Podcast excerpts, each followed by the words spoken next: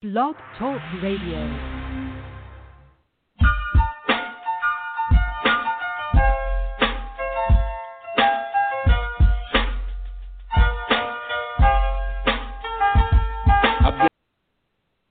Hello to all the listeners out there, and welcome to this Sunday's edition of the Too Much Show.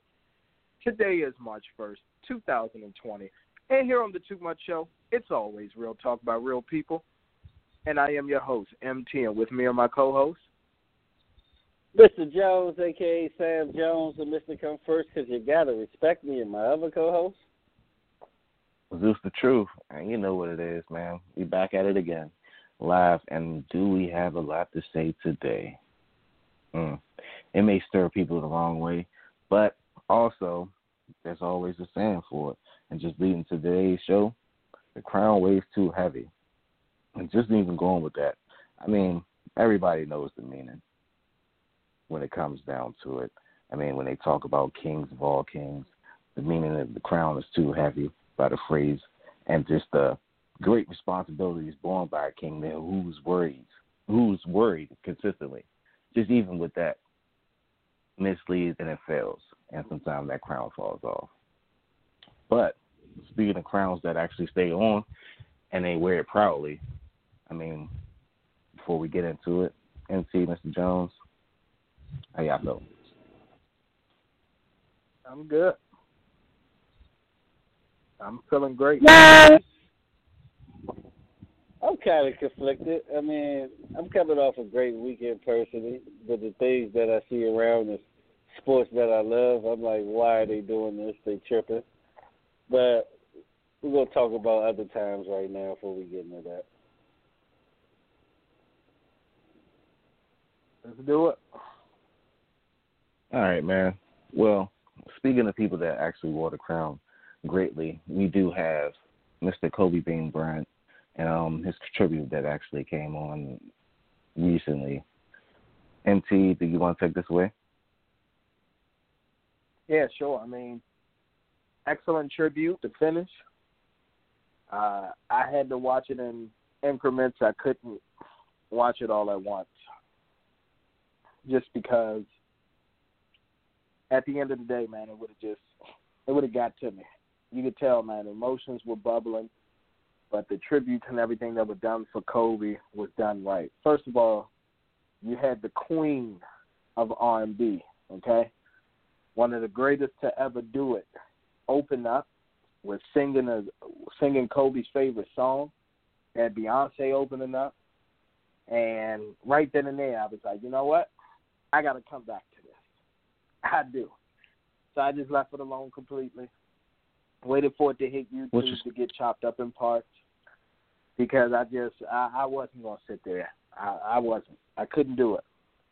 And I had to make sure that my space was okay mentally. But back to Kobe and the tribute. Beyonce did a hell of a job. It's a great performance by her. The speech of Vanessa, her telling Kobe to take care of Gigi up there in heaven, and she going to take care of the rest of the girls down here, and they still a strong team. Like, damn, man. And then Michael Jordan's speech, talking about how Kobe would call him at 2, call and text him 2, 3 in the morning, talk about basketball, go over plays, talk about life. Man, it was just crazy. And then Jordan asking, you know, for everybody to retire, the crying Jordan meme, because, hey, Kobe just going to make him cry, you know, which social media obviously took it a step further. But, overall, man, just a great tribute. Like I said, I watched it in increments, but I did get a chance to watch it, and I loved it. I'll go over my favorite Kobe moments after Mr. Jones talks about the tribute and his thoughts on it.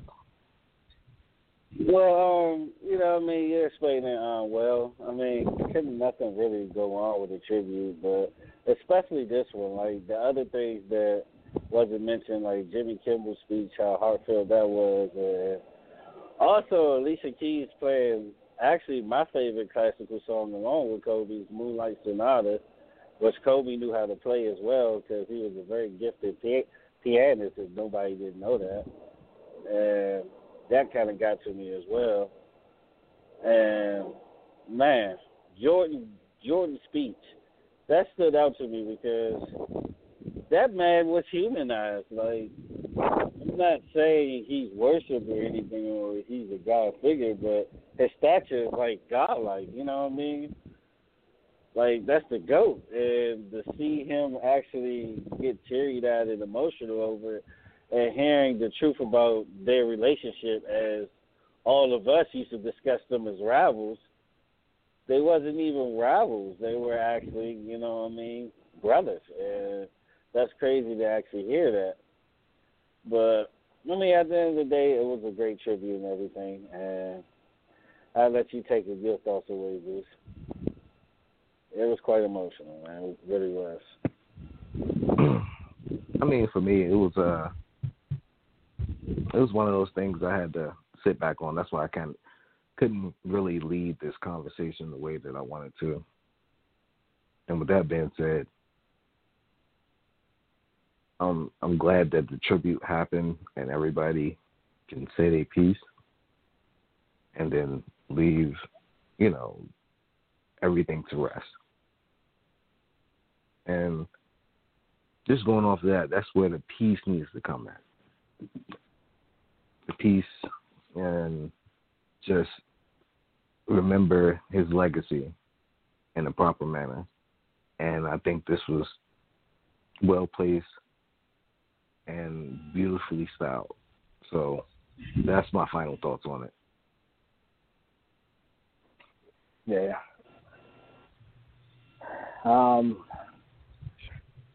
All right, so just to get into favorite Kobe moments, I mean, where do we start? From the three-peat to him sitting there while everybody was celebrating when they had won that NBA championship and Kobe put the Lakers jacket on and the hat and was holding the trophy and was just sitting there by himself. You know what I'm saying? Just like zoned out. But I would say one of my favorite moments will probably be Kobe dunking on Steve Nash. I mean, that was excellent. Yeah, yep, in the playoffs. Like, Jones, I know you. Yep, and I know you remember Mr. Jones. We used to talk about it all the time. This is when Kobe was basically by himself. It was nobody there but him, Lamar Odom, and Derek Fisher. Everybody else had basically left. They had motherfuckers like Sasha Vujacic and Smush Parker and other just bums on that team that Kobe had to go out there and basically average 35 a night just for them to make the first round of the playoffs. And he would carry that team. Yeah, they lost in the playoffs. They lost to the Phoenix Suns. But him dunking on Steve Nash was iconic. And then another moment to me was the Lakers, and this was life after Shaq and Karl Malone and everything, of course. But it was dirtbag. Yeah, but it was his speech. It was Kobe's speech after losing to the Boston Celtics that first go-around in the NBA Finals. And, like, you could just hear it in Kobe's voice. Kobe took ownership of what happened, which is what real leaders do. They don't point the finger. But he assured everybody that we will be back. And then that next year they beat the Orlando Magic in the finals, which we all knew was going to happen. And I think Kobe dunked on Dwight Howard then, too. But they beat them, I think, 4-1, so that was a no contest. But I guess my favorite moment of all time was the second go-around, the rematch in the finals. It was Game 7. Kobe had an off game. Ron Artest showed up and dropped, I think, like 23 in that game. And the last couple minutes, injured, everything. And Kobe was just like, give me the ball. And Kobe took over the last couple minutes, knocked down some huge free throws, and ultimately won the Lakers that championship. It was him, Pau Gasol, Ron Artest, Derek Fisher. You know what I'm saying? Like, they did what they had to do and won that championship and beat the Celtics in 7 games. To me, that was like Kobe's most iconic moment, because you saw him essentially become human when he lost to the Celtics that first go around, and just having that drive and determination to want to get back out there and play them again. And the performance that he was able to put on the last couple minutes after having an off Game 7. Well, my personal favorite Kobe moment is quite different. It was actually one of my first days here in Vegas back in 2013, and the Lakers were struggling that year, and they had to win like 4 or 5 games straight for them to make the playoffs. And I remember the game they were playing the Denver Nuggets, and Dwight was there at the time. He had his torn labrum. Steve Nash, that whole team wasn't clicking. And I remember Kobe just took over that whole game, that fourth quarter, like literally brought them back from obscurity. And then all of a sudden he went to the rack for a layup, got fouled, and popped towards Achilles. And I remember the heart he showed, because usually when things like that happen, you just walk off the court. Like, game over. That man actually walked on the court so they wouldn't get a technical foul and made his free throws on the torn Achilles. And that pretty much sealed the game for them to win. And they eventually made the playoffs. And I, like, never forget that, because that was, like, one of my first days out there. And my other personal favorite Kobe moment was actually the game when he dropped 81. I remember that game. I remember, like, not watching it live and hearing about it the next morning. And this was, like, the infancy of, like, YouTube and all of that. And actually trying to find the live stream of that game and actually watching him score that 81. Like, pretty much off all jumpers. I think he only had, like, 3 layups or dunks that game. And that just showed his determination and prowess. And, like, the very next week, he dropped 62 3/4 against Dallas. Like, he chose to sit on the bench. He could have probably broke 81 again. Like, he could have. Yeah, but, I mean, yeah, the dude is legendary. I mean, that's some of my personal favorite moments of Kobe, other than, you know, torturing people on 2K with him and all of that. I don't know. I just think the overall factor, I think, which is funny, one of my favorite moments was actually when he kind of really got his shoe game together. Because when he first came out with his shoes, it's like, come on, man, Kobe, you out here beasting on the court. Shoe game, Jai Wack, man. Come on, man. You're supposed to be a little baby Jordan. You're supposed to be taking over the spot. And then he came out with the crazy 8. Everybody was sold. Then next thing you know, he came off. I forgot what the other one was. I think it was like the 2K somethings, and he had those brands. 2K, and it started stepping up. Hirachi. Yes. Okay. All right. Mm-hmm. So that's when everything came together. But that was just personal moments. Another personal moment is just like when we watched the game, and I always used to troll because I know Mr. Jones, he was always a Kobe fan. And I was just like, he's not going to do it. He can't do nothing. But no, I knew in my heart, like, this man had it. Like, he's a true baller. Like, he's one of the greats. And just, I think that just having a personal feel makes everything, you know, a memorable moment. Sitting back, watching him actually sweeping people through the playoffs, which is great, without a team, pulling Paul Gasol through and still trying to get and push his ring. So, I mean, all these great moments for me, I don't know, it's kind of hard to talk about. I just think my final thoughts on it, I think I'm just going to remember him just being the greatest NBA player in my eyes. and probably laid the rest before it's time. Even with the Achilles thing, I mean, that was kind of hard for me.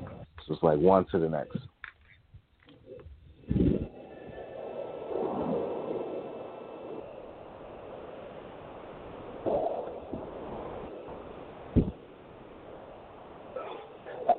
There you go, man. That sucker turned up now. I'm ready to talk about this book right here. Let me take it away, Zeus. Deontay Wilder this week. He spoke up. He spoke out. He explained the reason why he lost that match. The reason why he lost that match because that raided shredder, Black Panther, whatever you want to call it, Game of Thrones outfit he had on, the Black Knight, like Martin Lawrence. He said it was 40 pounds and it was too heavy on his legs. And he knew when he got in the ring, his legs were shot. He didn't have much of a chance, pretty much. That's the reason why he lost. Not because Tyson Fury was the bigger man, the crappier boxer, and a more formidable opponent at that night. It was because his outfit was too heavy. And he also went as far as making a video, I want to say Friday or yesterday, explaining to everybody that the king is not falling. The king will be back to get his crown. The king is this. The king owns his crown. The king, blah, blah, blah, blah, blah. I mean, it's a great comeback. Before I even get to it, one, his explanation. We all covered the fight.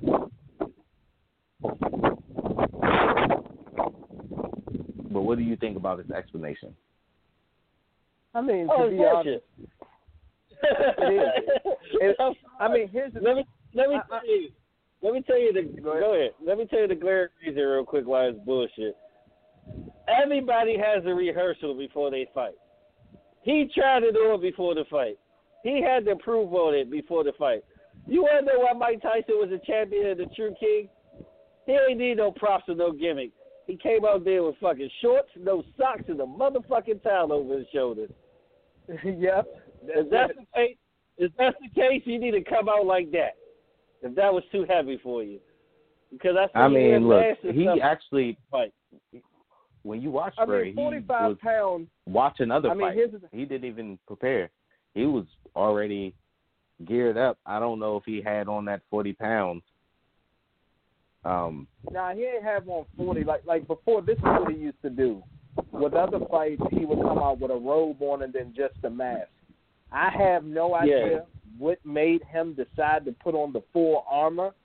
It made no sense to me. He should have just put on that mask, put on a robe, and walked out and left it at that. But here's the thing. I think that it could have taken his legs away with it being 40 to 45 pounds, depending on how long he had it on, especially if he didn't hydrate properly before the fight. However, bro, you just got to take your L. Nobody told you to put that suit on. You decided to put it on.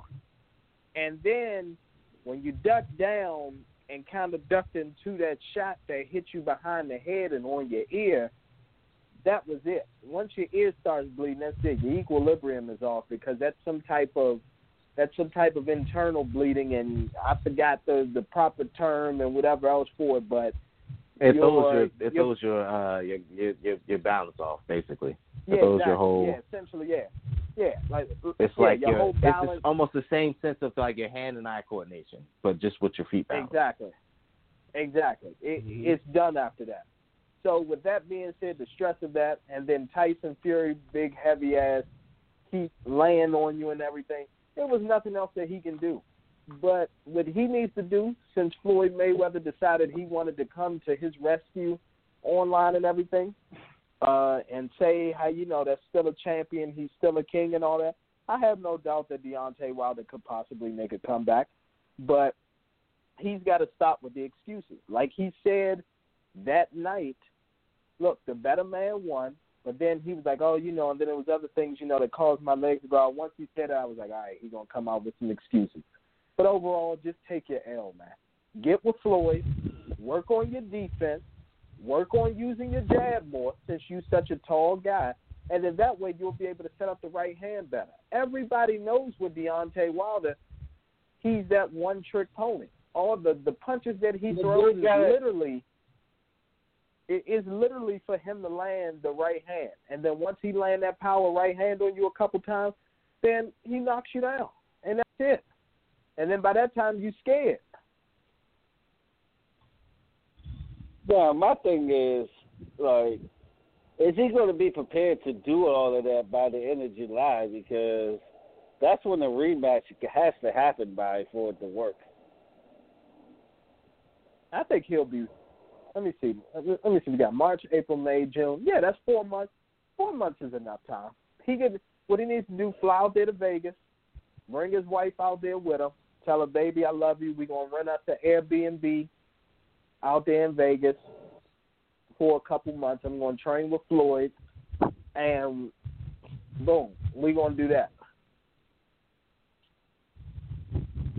Because... overall, man, Tyson Fury is just making him look bad all the way around. How the hell do you lose to this man on Black History Month? He sings in the venue after you leave Miss American Pie and then take a trip to Africa. He enjoying his life, man. That was his life. I mean, like, at the end of the day, like, I just thought it was unnecessary. You just get ready for the next fight. But let me ask you this, as far as being one-trick pony, a lot of people compare his style to George Foreman. I see George Foreman was better skilled as far as he had actual power in both hands. He swung wild and stuff like that, but it was timing to his punches. So let me ask you, what is the difference between the two and how Deontay Wilder can actually bounce back? Like, what can he actually do to beat this guy? Is there anything he can do to beat this guy? Or do Tyson just got his number, man? No, he don't have his number. I mean, overall, what he needs to do is this to bounce back. He needs to be careful. I'm not saying being scared, but he needs to be careful. He needs to be smart. And he needs to work on his footwork, and he needs to utilize his jab. If he starts utilizing his jab, and Tyson, what he also has to do, he needs a proper camp. He needs somebody that's going to stick with him, though.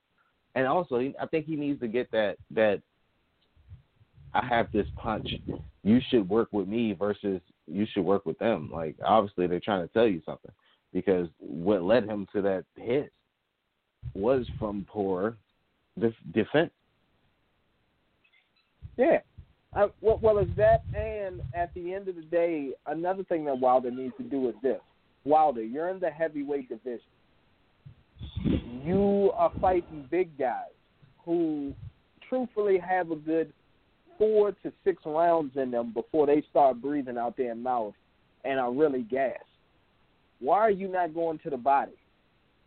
Go to Tyson Fury's body, man. Use your jab, set up some good body shots, throw in combinations, and not just throw 1 to 2 punches at a time because you're looking for the right hand.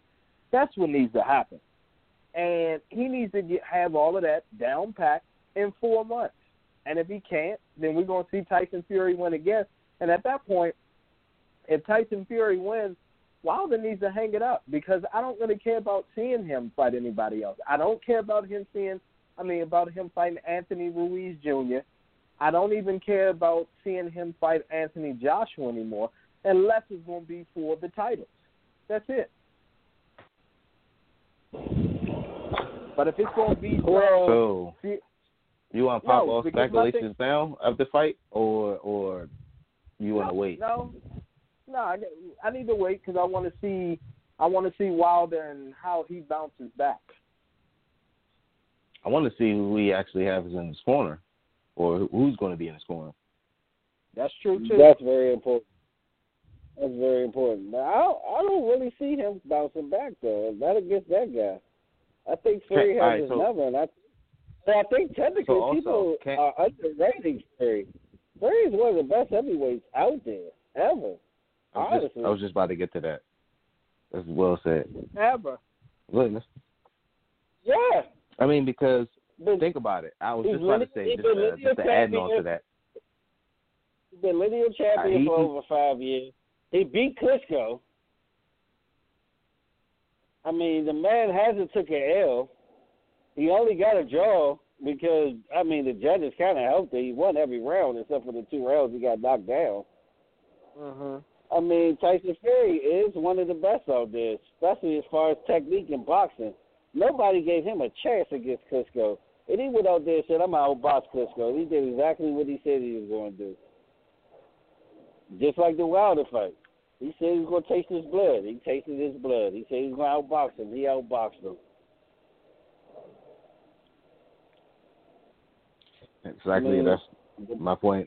Just because he just, what he had, what he was going to do, he already had a game plan. And like you said, he was going to outbox him. That's literally what happened.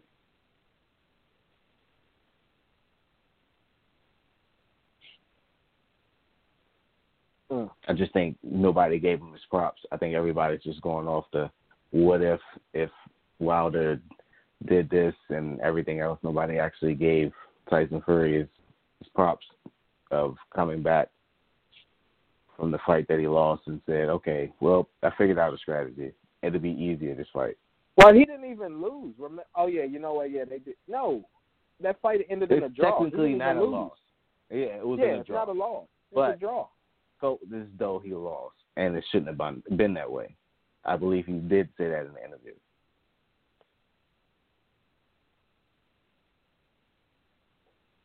Yeah, well, all I'm going to say is this, man. Wilder, please,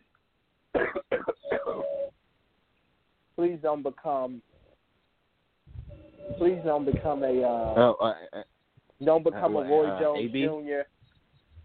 Roy Jones. Because the difference is AB has been knocked down, but he's never been actually knocked out. Roy Jones was knocked out twice by Antonio Tarver. And then Glenn Johnson. Okay. But you said what? But then it's like Madonna ain't knocking AB out.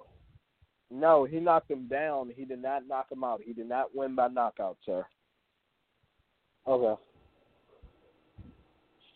Only thing that was more horrible about AB's loss to Madonna is the fact that he got up, throwing his hands up, like he thought that he actually won the fight. And then when they gave the decision to Madonna, AB just walked out the ring and was basically pissed off. Yeah, I remember that. Yeah. And then AB thought he won again versus Shawn Porter, even though he literally won one round, which is the round he knocked Porter down. And even Porter came back after being knocked down and made that shit debatable. And AB thought that he won the fight. And he was absolutely horrible. It's crazy now, because his losses are against sensible opponent. So it's like, is he really out of it? I mean, he lost to Pacquiao, Mikey Garcia, Porter, Madonna. They all was formidable opponents. Yeah. I argue Madonna, the first fight was fight. They were the toughest fight in his career other than Luis Castillo. Yeah. Even though I hate how Shawn Porter fights, I mean, his style works. He already got one loss on his resume. Mikey Garcia undefeated, and I mean, Pacquiao is Pacquiao. What more can we say about him? Well, hold on. Mikey isn't undefeated anymore. Don't forget about who he lost to. Oh yeah, my bad. He did get that one L. He did it convincingly, clear. Errol Spence whooped that ass. And then he just beat Jesse Vargas yesterday. Which was a pretty good fight, actually. Really? I didn't even get to see that. Yeah, Garcia and Jesse Vargas fought yesterday. It won by unanimous decision. There was actually a pretty good back-and-forth bout there. What was that on, Showtime? I believe so. I believe it was on Showtime. It wasn't pay-per-view. Well, I know that. Let me see. Jesse Vargas. Yeah, versus Mikey Garcia. No, it was on The Zone. That's why we didn't see it. It was on The Zone. It was on pay-per-view? Yeah. Yeah.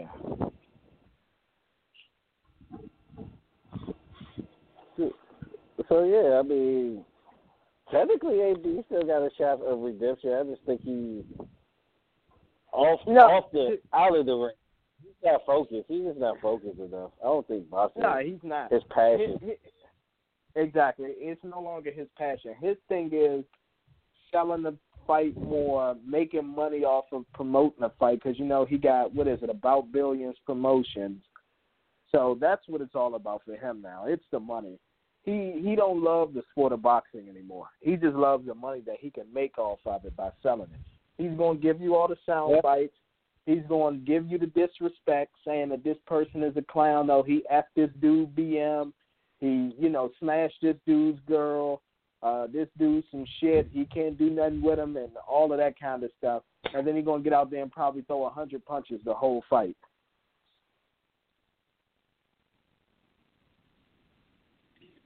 Yeah, and I think promoters know that. That's why you haven't seen him really box lately. I don't think he's going to get another shot no time. So, no, he's not. I think they're going to. He's not.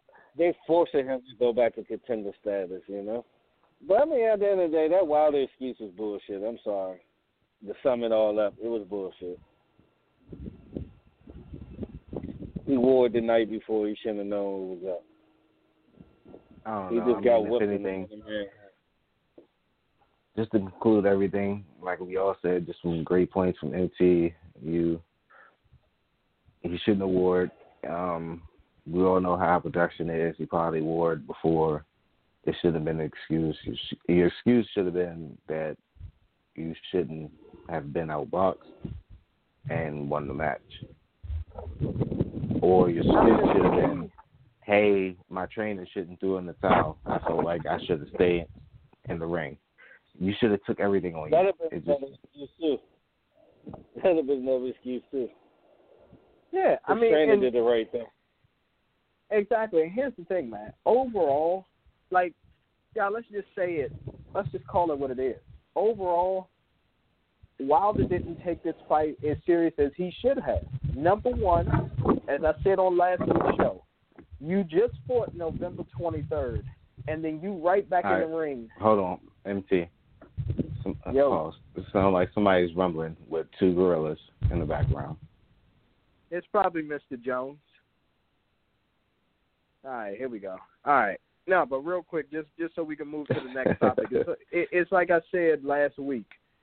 He got in the ring too soon. You was just in there November 23rd, and then you jumped right back in there February 23rd. Like, everything was just going to be all good. You had a close bout, put on that stupid-ass armor. Like, this should have been a fight that you had taken serious, and this fight probably shouldn't have happened until about April or May. That way you could have really got time, especially since you fired most of the team from the last battle. You didn't even have time to really try out this team and see if you liked them. So you basically just got in there. So this will be, what, his eighth time firing this team? Yeah. So at this point, like, seriously, at this point,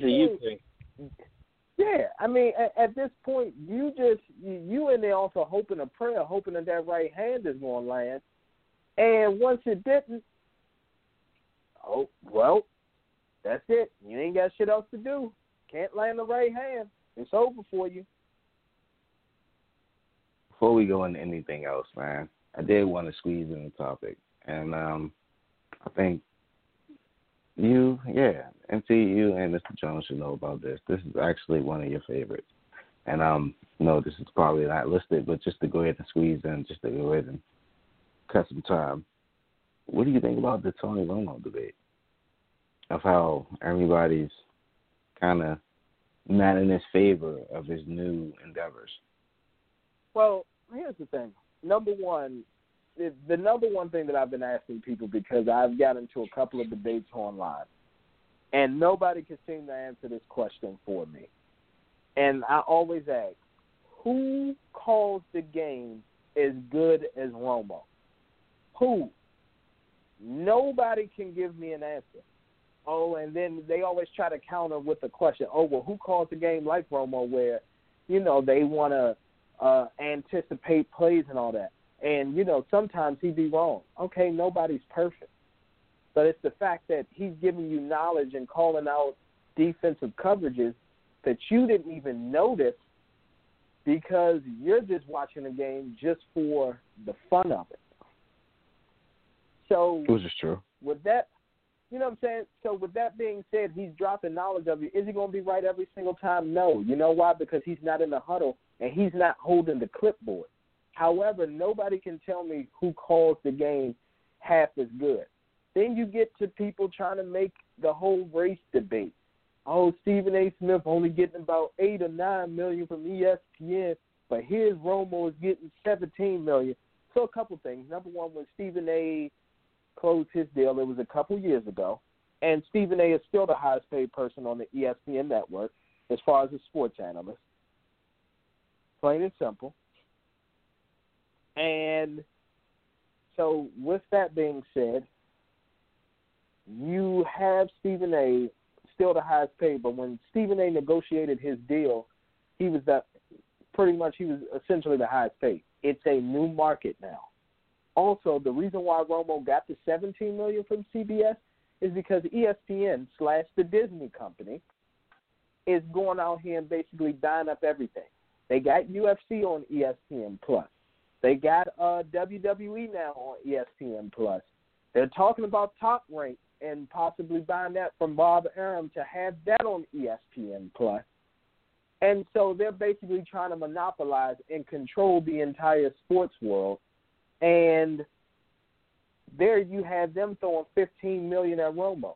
So, yeah, they weren't just going to say, all right, well, we'll offer you $15.5. They had to throw out a number that made Romo stay there. So, yeah, $17 million. It is what it is. The next great analyst that comes along will probably – you said what? It's well-deserved. You got to think about the market, as you said, and inflation and everything. Trust me. If this was John Madden and the money they're making now, John Madden would have got 20. Howard Cosell would have got 17. He's in that elite category already. And honestly, the only people that got a point to complain is the players themselves. Because Tony Romo wouldn't have a job if the players wouldn't head on the field. And yes, that is crazy that his salary is more than 90% of the league. That is crazy. But again, it's CBA time. That's another reason why I continue to say it. I'll say it again on this show for the millionth time. It's time to go on straight. It is time to get your money, players. If that's the case, it's time to get your money. But as far as everybody hating on Romo like he don't deserve it, name an analyst who deserves the bag over him. Name someone that's out there that's better. I'll wait. They can't. They can't. That's the problem. That's what I'm saying. Who, Joe Buck? Maybe when he's calling baseball, but if we're talking about football, exactly. But when you talk about when you talk about football, hell no. Troy Aikman, hell no. Al Michaels, hell no. Hell no. I love Al Michaels. Don't get me wrong, but Al Michaels does everything. He's a baseball guy too. Al Michaels' best work was in the 80s in baseball. Exactly. So, give that man his money. And like Stephen A., he doesn't call it NBA. If he called NBA games, it would have been a different story. But he works for the network as an analyst covering these people. That's the difference. His job description is different. Yeah. Yeah, I mean, it's completely different. The top two teams, or the top actually four, I mean, Tony Romo actually just comes in slightly behind them right now. That's on air. So you can't really discredit that. You said what? Say that again.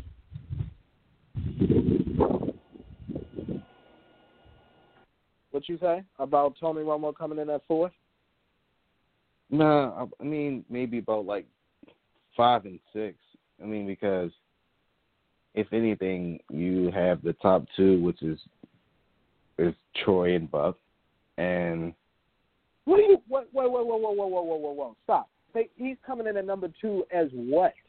Are you saying Romo is behind Troy Aikman and Joe Buck as far as calling the game of football and doing a play-by-play? And American Idol. You can't be serious. Dude, that's crazy. I mean, I defer. This is statistically proven. Statistically, how? If Fox always gets more ratings because it's Fox and the presentation is better. But Romo single-handedly revived CBS. Nobody watched CBS games until Romo came along. To summer on Madden, honest. Yeah, nobody gave a fuck about CBS games. People didn't care about watching Patriots. I remember me and Big Sam used to get mad when Cowboys games was on CBS because we like, this conversation is boring as fuck. Exactly. Yeah, the Cowboys played the damn Dolphins this year, I think, on CBS, and it was exciting because you had Romo calling that game. Romo single-handedly is CBS, and if it wasn't for him, nobody would give a shit about watching CBS games. Nobody. Romo ain't nobody. Do you remember Phil Sims and Jim Nantz? Do you remember the days? Exactly. People got to stop that shit. Honestly, people got to stop that shit. My mentality is this, though. If someone gets the bag, that means it's a chance for you to get that bag, too. Exactly. That means you need to reset the market. Exactly. That's just like, guess what? At the end of the day, people sat up there and they got on Zeke. Oh, Jerry paid Ezekiel Elliott $90 million with, 50 or $2 million guaranteed. That's crazy. That's this and that. Okay, instead of hating on Ezekiel Elliott. Hey, at the end of the day, you're going to make money or you're not going to make money. Like, nah. Yeah, exactly. And now Saquon Barkley. I wanted to say that. Yeah, and now Saquon is going to get the bag. That'd be I was trying to do one of those quotes from like the announcer that be making the dumbest, obvious quotes ever. Analogy. Yeah, you're gonna make money or you're not gonna make money. But I mean, at the end of the day, I mean, I'm proud for him. I think he's actually changing it. I mean, he's probably giving people that could probably retire and maybe have a voice. I mean, we all look at everybody else. I mean, look at what's the show, Mr. Jones, that you've been putting us on, that we've been looking at? All the Smoke. Yeah, All the Smoke. I mean, you got to think about it. I mean, but you know, their lane is different. They knew what they was, and Showtime took a chance with them to be who they are. That's why that's turning out so great. But, I mean, as far as, like, I want to bring up this topic. So, as far as Romo resetting the market, what are some other former players or quarterbacks that you think could actually do what Romo does? Or if not better? That's the thing. I don't see anybody who can do it. I don't, and I'm not even going to lie to you. I think Peyton would be great. Yeah, Peyton probably could be great. If not Peyton, because he got the personality. Then, if he humbled himself, I wouldn't put it past T.O. I think he can do good. They wouldn't give him a shot, though. They wouldn't give him a chance. No, they're not gonna give him a chance. The media. But if they did give him a chance, that everybody will watch and to whoever's playing that game. It can be a bumbo of the week, and just because T.O. is covering the game, you're like, okay, you know what? He's probably gonna open this game up. This may be good. But the right is the same. Ocho would be great, but he in the same boat. Yep. Nah, I don't know. No, Ocho. Only thing about Ocho and T.O. tarnished his mistakes. Like, he tarnished his chances. Because even when he pulled T.O., they had a promising show, but he wanted to do more. So even when he was getting coverage on ESPN, he still wanted to do more. It's like his focus wasn't into, I guess, other than himself. It was self-centered. That's why I can see the difference between them. I think T.O. can humble himself and probably get it together and then T.O.'s not going to humble everybody. T.O. is not, because I'm going to tell you right now, T.O.'s not, and T.O.'s not going to bite his tongue on the air, too. That's the problem.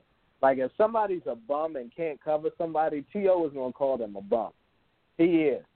And T.O. is also the type, like, let's say if he calls Jalen Ramsey out for a play or something, and Jalen Ramsey go online and be like, man, you broke, you this, you that, T.O. going to clap back at him. And no network is willing to take the risk of T.O. saying the wrong thing and pissing off the viewers and stuff like that. No network is going to take that chance. Like, T.O. will have to do a complete 180 with his attitude in order for that to work. Can't see happening, in my opinion. I just don't think it is. I mean, but that does bring up a whole nother debate, though. Like, it is a lack of diversity in the analysis booth, though.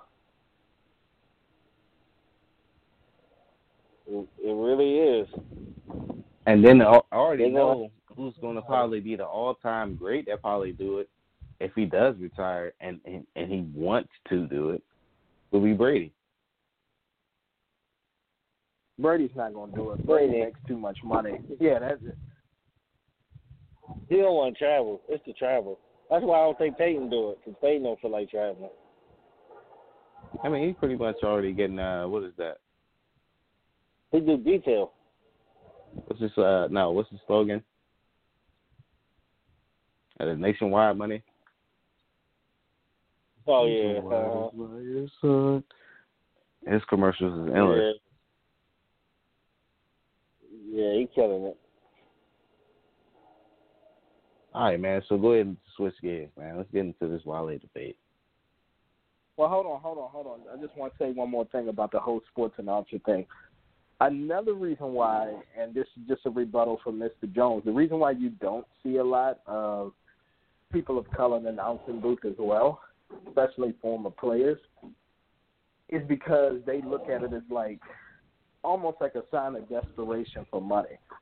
The one episode of The Shop that I did watch, remember AB was on there with LeBron and them, and remember how they was getting on Shannon Sharp and was basically looking down saying, look, like, you on TV as an analyst because you didn't manage your money well when you were a player, and now you have to work the way that you work it.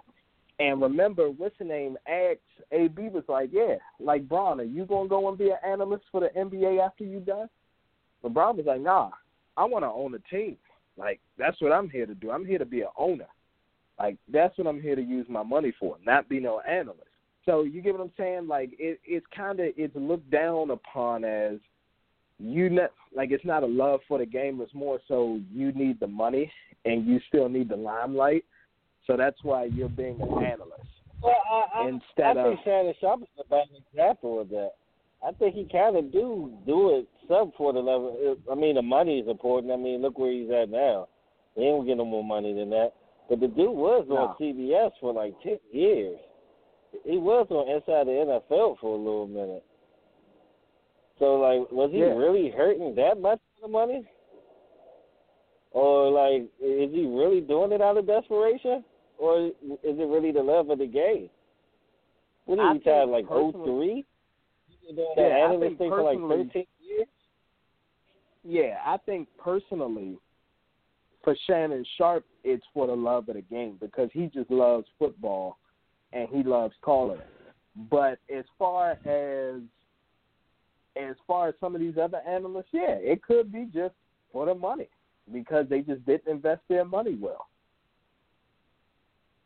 I mean, that's half an NFL network other than, like, Dion. But yep. It is. Yeah, I just wondered that why it's such a lack of diversity in the booth, though. Because Chris Carter wanted to get in the booth, and what they do, let him go from his daytime job. Well, that, but you got to remember, too, that you got to be real, too, that I think they're trying to say he's a liability as far as his alcohol abuse. And then another thing, why they never took a chance with Tom Jackson and Chris Berman actually doing Monday Night Football? They did the damn countdown for, what, 36 years? Exactly. I think Tom Jackson can call the whole game properly. Yeah, I think Tom Jackson can, but you got to remember, too, ESPN done locked him and Chris Berman up. Now they back to doing NFL Countdown or whatever it's called on ESPN Plus, remember? Yeah, yeah, so they done locked him up. They threw the bag at him and Chris Berman and was like, chill, we about to make this money on the app. Y'all relax. Yeah, so that's how that goes.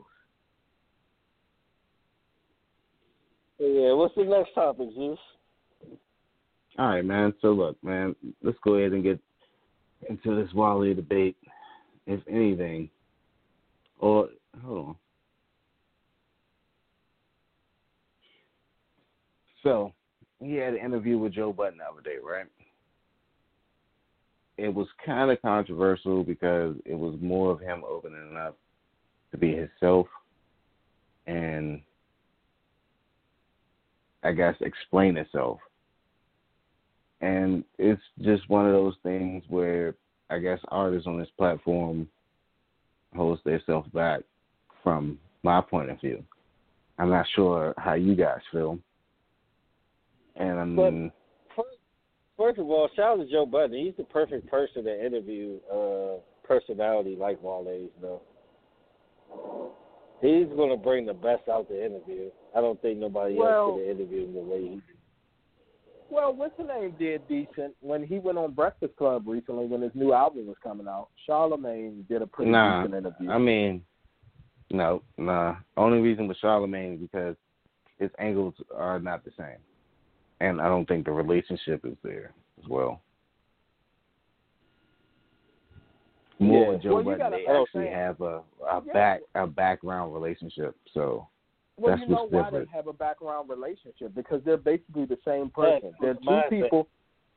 Yeah, they're two people who are lyrically talented, who can make very good music, but because they don't get the respect that they deserve, they allow their attitude to get in the way of things and for them to pop off at these executives and everything because they feel like that they don't get the respect that they deserve. Well, Joe Budden, he found his own lane, so shout out to him. He was like, fuck the game, I don't need the game. And he found his own lane. I mean, he's the reason that you see a lot of these podcasts today, you know what I mean? So shout out to him for that.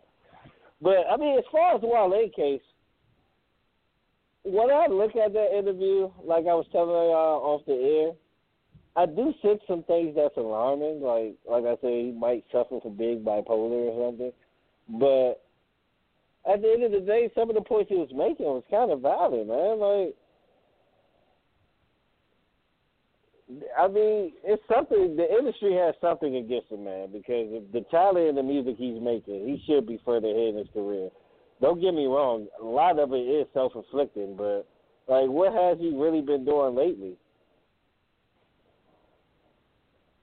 as far as his attitude, other than maybe this game? I mean, the thing is, go ahead, MP. He always come out with. I was just gonna say he always comes out with a nice hit. Every time he's got some new music coming out, Wale knows how to drop music and get the buzz building around his album and everything. Because his song with Jeremiah, "Let's Chill," come on, man. You know what I'm saying? That's a hit. It's a #1 record. Hitmaker did the beat. A.K.A. Young Bird, you know what I'm saying? It was a hit. So you absolutely right, Mr. Jones. Wale knows how to make good music, but I don't know what it is now. I really don't. Like at this point. Yeah, like at this point. I could see back then. I get it. And like Ross had to cover for a lot of his stuff. But like at this point in time, what is Wale doing? Like what coonery and all that is he doing? He's not going off trying to slap nobody, at least that we know of, because nothing is going viral. He's not really like, I don't know if he's clapping back at fans. I don't think he is. But he's not really doing anything crazy that will warrant him not necessarily being. You said what? He's chilling. He just had a baby. He's chilling right now. I don't think it's that. I think all it is his ego. I mean, but all artists have ego. The former base of that, he has a different mentality, which I would probably say just by being a DMV native, that once you get on, that you don't really have to do anything, and then that you should already be respected from what you do, and you hold yourself high, especially when it's graded high by others, but not, I guess, recognized by the world. And I think that's what he's in right now. The thing that throws me off is because he knows these things, and then he also says, well, you know, I got to think about appeasing everybody else. Well, you know you have to appease everybody else. Why do you think that you have the people behind you?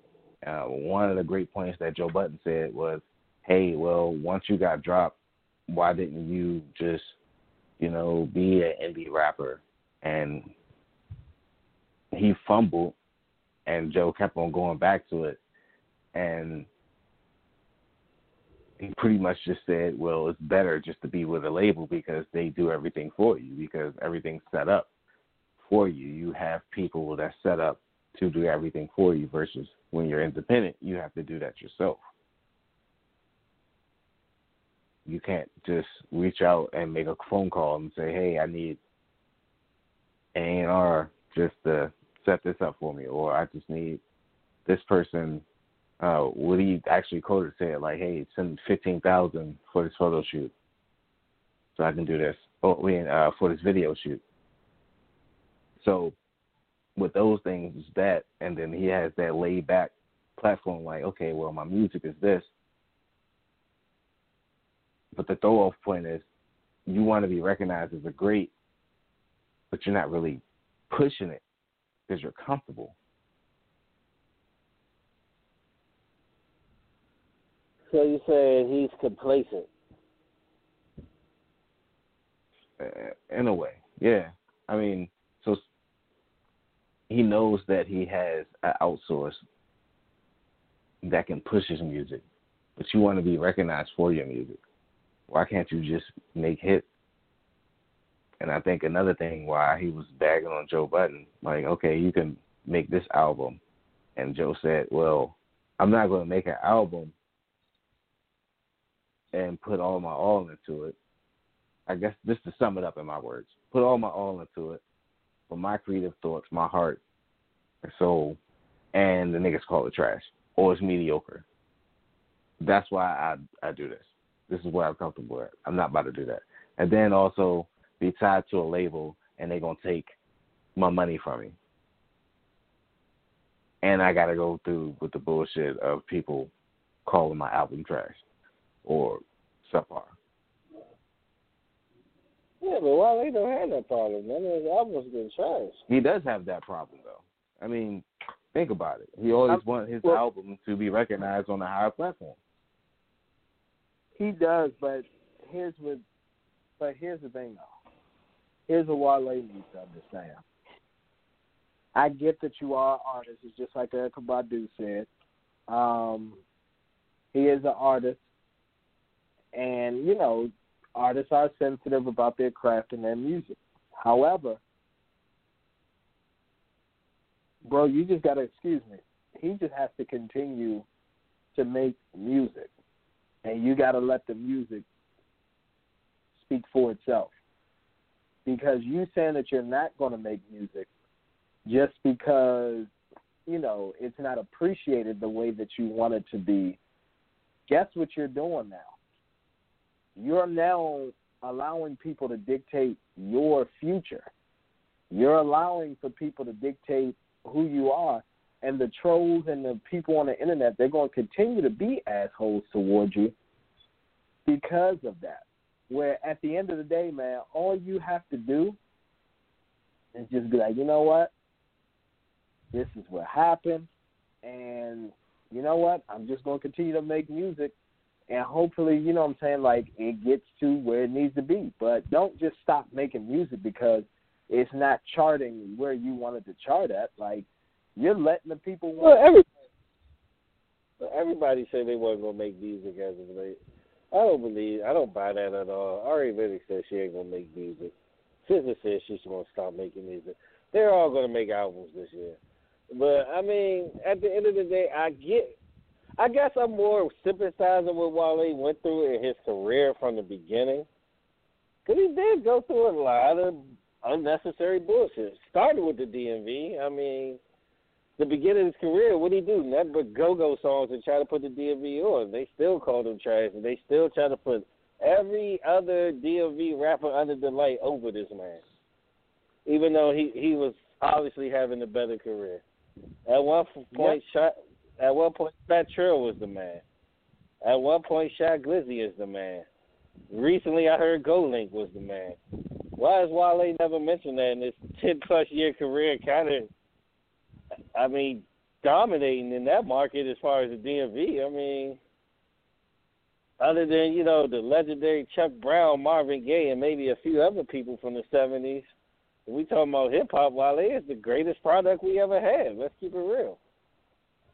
And he just seemed like no matter what he does as far as classes and everything, he would just never get the proper recognition.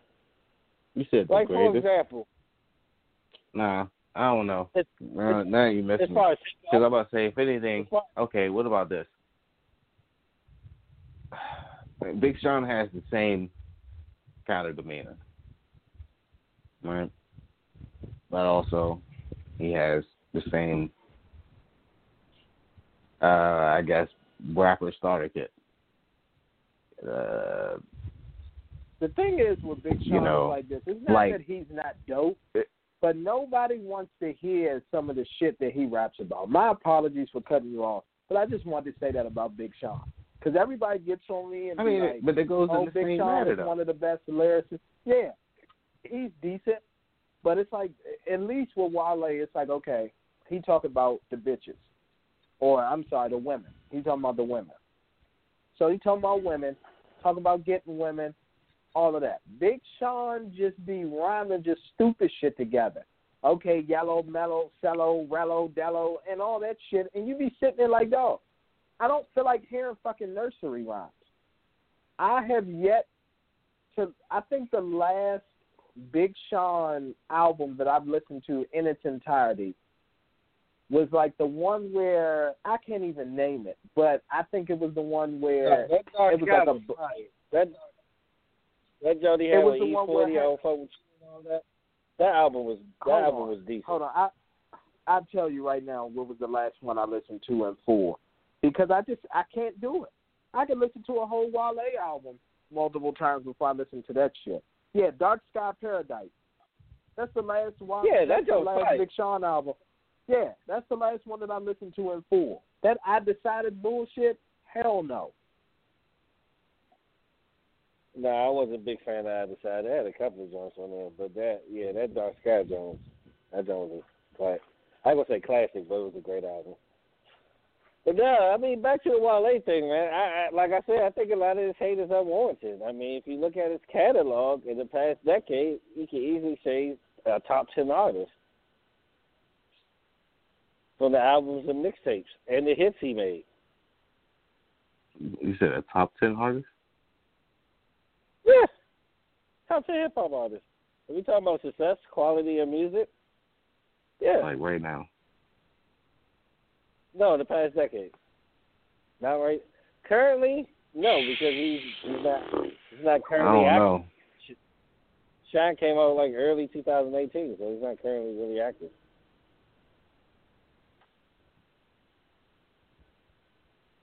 I so can't name 10. Where are you raking them at? I mean, you gotta think about the last decade and everybody who came out in the last decade. Yeah, quality of music, discography, and success, like hits. People still play bad.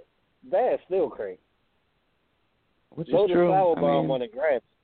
Loaded Firebomb on the Grammy. I'm just trying to think about and hip hop, like who that came bad, out in that last bad put Jerry Seinfeld on the album. That had a great push.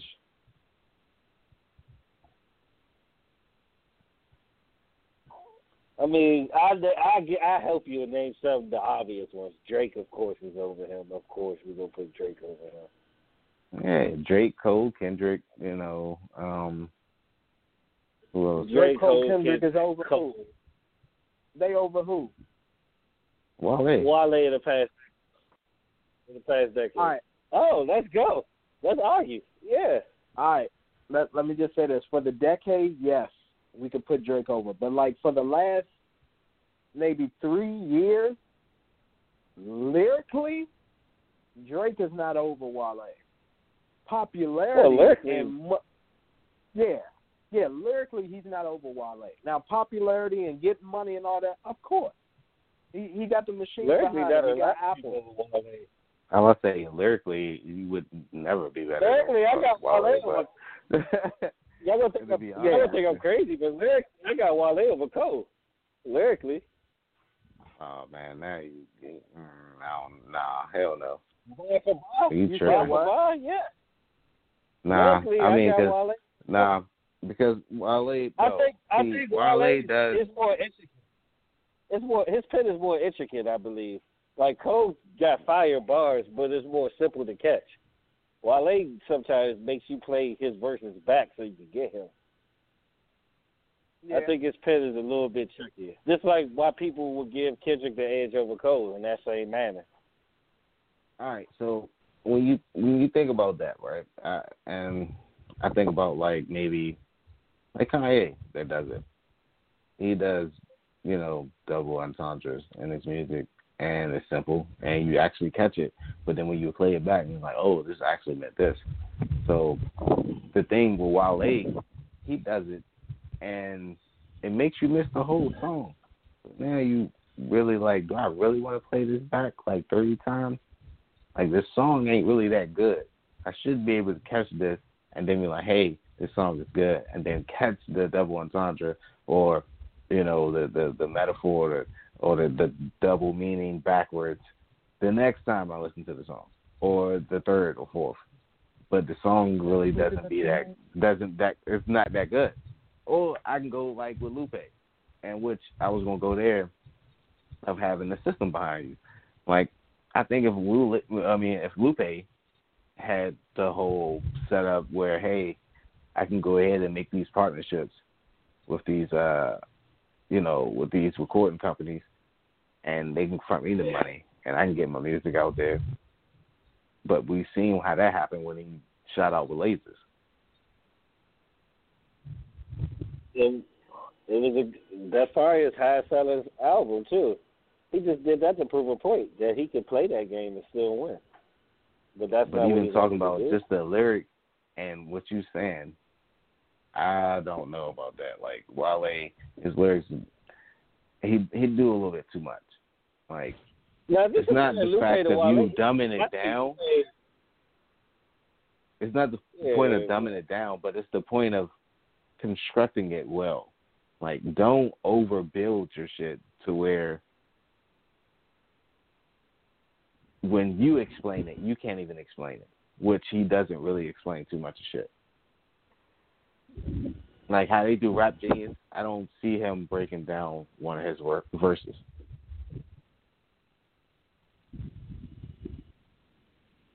I could give you some verses you can look at and break down. Oh my God, he be spitting. The dude be spitting, man. You can't deny it. Wale ain't nothing, but Wale is the lyric. You have to take it credibility that he really does too much in his verses and it throws off the whole song. Now, define, like, too, you think he reaches too much for a metaphor? Do you think he put too much words in a verse like Eminem does? Because that's my problem with Eminem today. I think he put too many words in a verse for no reason. Let's not talk about Eminem, please. Like, please. Let's not even waste our time. I mean, we're going to talk about lyricists. We got to mention him. I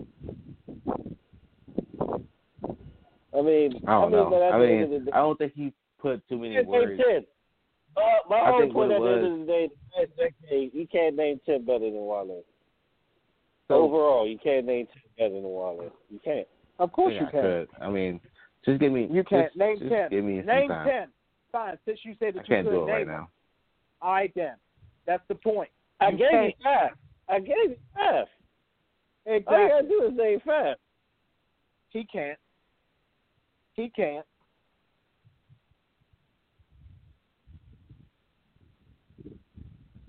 that leads to my biggest more successful career-wise over the span of 2 years. No. Or lyrically. We're not talking about more successful. Better quality of music. Better quality lyrically, music. Quality of music. Yes, discography. He had a fine discography so far.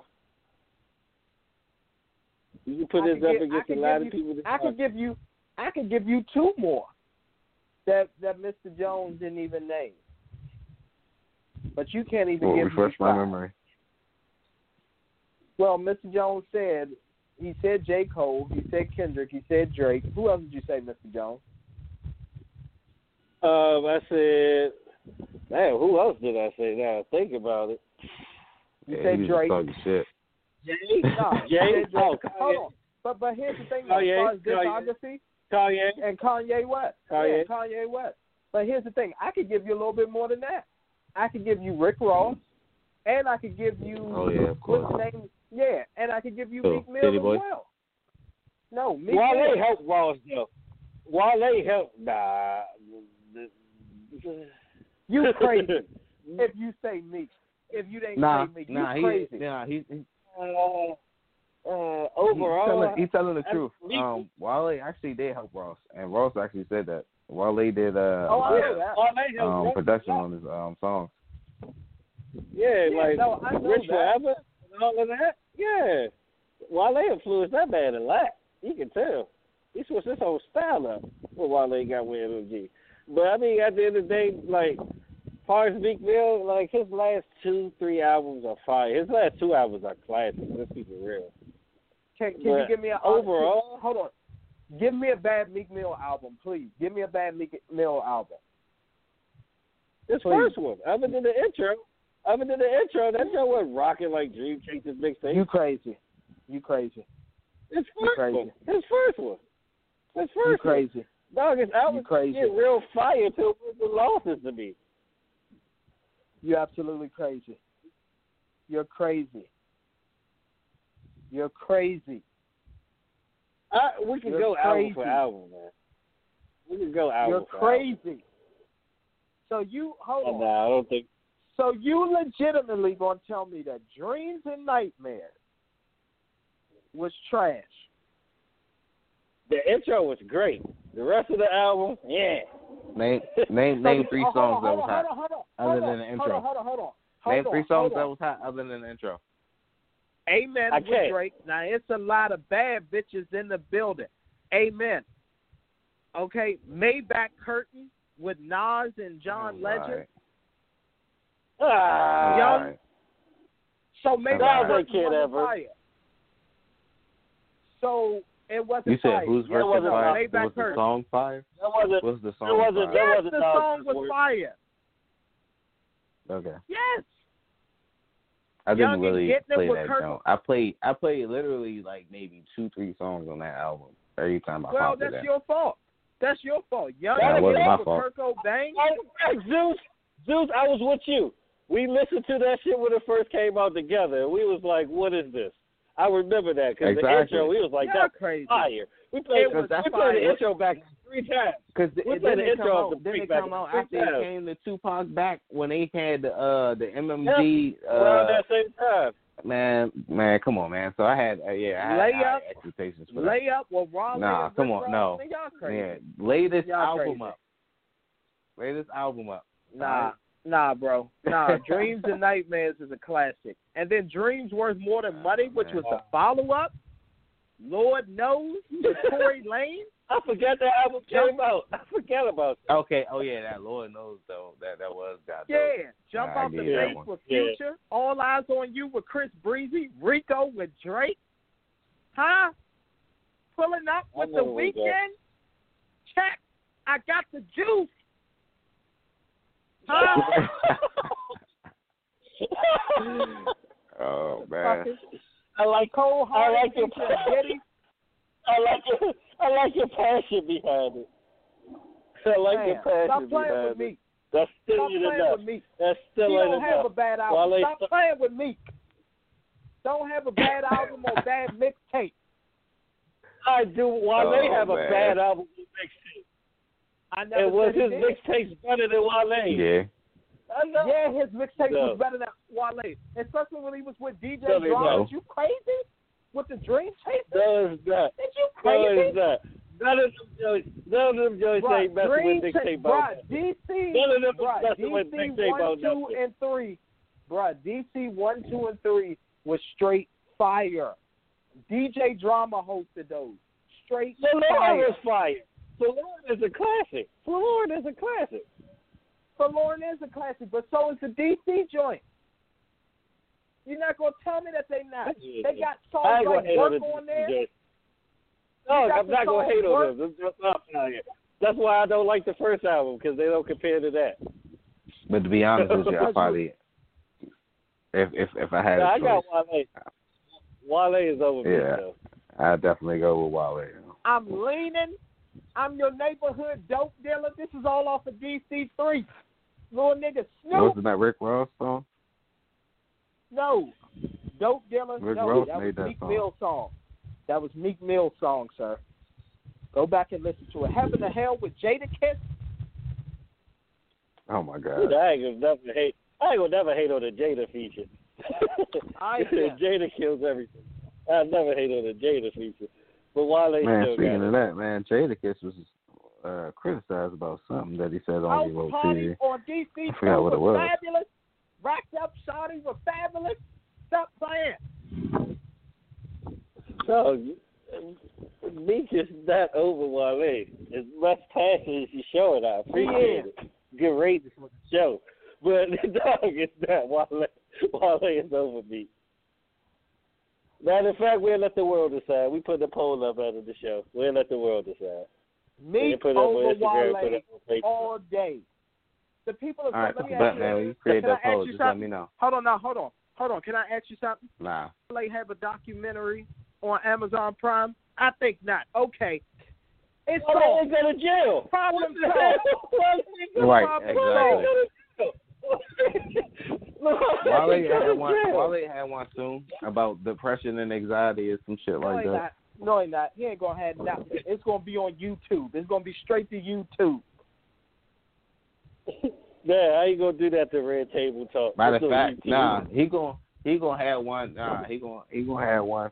What you gonna talk about later? It's gonna be from. It's gonna be for rapping, the free ski.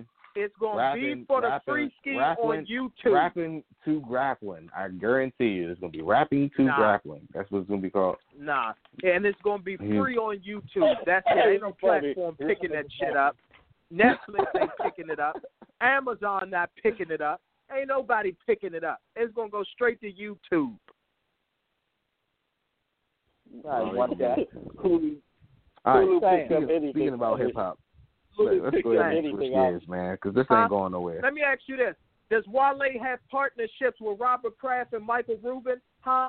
Is Wale getting people out of jail? No. Meek Mill over Wale. Plain and simple. You damn jabroni. That was none of the points of the whole argument. That was none of the criteria. I'm just trying to change it. Jabroni. Jabroni. sweat on. Oh, my God. All right, man, look, since we're just still talking hip-hop, man, look, you got me fumbling on my word. This guy. What y'all think about the dog situation about red tape? Rolling over red. He like rolling over my ribs better than Intricate Flows. I got you. I'm a boss, okay? Tony Story. I'm featuring Rick Ross. He just got fired. He just started spitting real shit. Which is true. Terrible. He actually developed. Chastity. He like Chastity Tony Story. First of all, hold on. First of all, Tony Story was back in 2012. Sir, hold on. Tony Story was back in 2012. Tony Story was back in 2012, 2013. Okay? Play that raid back. Cassidy killed that man. And Arsenal just killed Cassidy. It don't matter, but Arsenal can't beat no Meek Mill. Exactly. Oh, he might. Hey, I'm a boss, okay? He body count. Body in a decade. Hey, we go back count. To back. Hey, we would have grabbed these guys this song. Don't panic. I mean, I don't know, man. World tour your girl, man. I don't know. Look, hey, listen, man. Know. Listen. Hold on, listen. Let me just let y'all know this real quick. All the Dream Chasers mixtapes are now available on Tidal and Apple Music. I encourage you to go back and listen to them.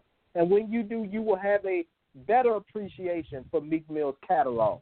But let's go on to the next topic, please. Not better than Wale. It continues this. Better. Man, look, man. Better. I'm appalled. Better. MT. Look, what did you sipping on, man? Like, text me after the show. Let me know what you had. I'm going to need a sip of that for later on. So, look, let's go in and get to it, man. Snoop Dogg Red Table Talk with Jada Pinkett. On YouTube. Go ahead. On YouTube. It's on YouTube? All right, anyway. So, on YouTube, what do you guys think about it? And his response to the whole you raggedy, you know, situation. Like, do you think his response was acceptable or was it a cop-out? I'll let you go first, MT. Because you're the one who brought the topic up throughout the week. Absolutely. Here's what I want to say about it. It shows like this why the rap game isn't taken serious. And it shows like this why a lot of incidents and why people are so far removed from reality. So what you had was Snoop Dogg, who I'm sure living in California, being a California native, having the respect of California, was very good friends with Kobe. I'm sure they were. I'm just sure. Very good friends. He talked out of pure emotion, and I get it. Mr. Jones, as you said on the show before, he shouldn't have called her a bitch because she is a black woman, and we don't want to disrespect the black woman. However, he was speaking from raw emotion. But then he gets on Red Table Talk. He, you know, throws on the fake tears. Jada, I thought you were talking. You know, when you said what you said, it was like you were saying it to me. It's like you were saying it to, you know, my mother and Willow and, you know, all of the black women around me and all of that. And get that Emmy. Yeah, and to me, it was just BS. Like, it was Hollywood. It was animated. And, you know, I get it. Snoop is heavy, you know, in the church and everything. I know he just came out with a gospel album and everything. But he's heavy in the church and everything, so I get it. He's got to clean up his image, and, you know, this way people will, you know, respect him, especially if he tries to deliver a sermon. But at the same time, you get that Jewish money. Yeah, exactly. But at the same time, man, it comes a point in time where you got to just take a stand. And I get it. If you had just went out and publicly apologized to Gayle King, okay. But to me, it just seems only thing is, what was his defense? And if she felt that way, then why he couldn't have felt the same way when we're, Gayle said what she said. Yeah, we're put in a set category, and we're already, statistically viewed. And now that you want to put this down, like why can't he have the same defense? I mean, so okay, what I said, you kind of put yourself in that manner. Just like if I would have put myself in that manner, and you would have said the same thing about me. Maybe if he would have got locked up, he would have been, oh, well, Snoop Dogg is the hoodlum that he always rap about, blah, blah, blah, blah, blah. I'm like, come on. Like, you got to think about it. I mean, I think he could have had a counter for that. He could have apologized for what he said, but still his emotions was risen high. His apology seemed like it was just more him appeasing to, I guess, maybe his image or what he has future endeavors for. Some of it was genuine because he was going through a lot at the time. He did mention that he just lost like a close friend of his lately, around that time as well. But the thing is, what got me crazy is I just want to know what was Jada's stance. Why did she feel like it was directed towards her? Even, like, after that, sometime in the interview, she kind of acknowledged the question was out of line herself. She acknowledged that. So I wonder what credit the response to make it seem like it was directed towards her. That's the whole thing that baffles me throughout the whole scenario there is, like, why did you feel like that was directed towards you? What the fuck did you ask Lisa Leslie about? Exactly. No, I just didn't. It's true. And, I mean, and just to piggyback off of what you're saying, Mr. Jones, if she's acknowledging that the question was a little out of line, obviously because Kobe hasn't even been laid to rest yet, and then this comes out, it's like one of the things where what was the purpose of Snoop really coming on there? And that's why I say it was probably just to rebuild his image as a Christian, or, you know, whatever he is, a minister, a pastor, or whatever that is, to try to do, like, some damage control so he can go back to delivering his sermons. Because if you're acknowledging that what she said was out of pocket, I mean, I'm just confused about what the other issues are. Like, he was speaking from raw emotion at the time. He was upset. This was a good friend of his who hadn't been laid to rest, who had an untimely demise that nobody saw coming.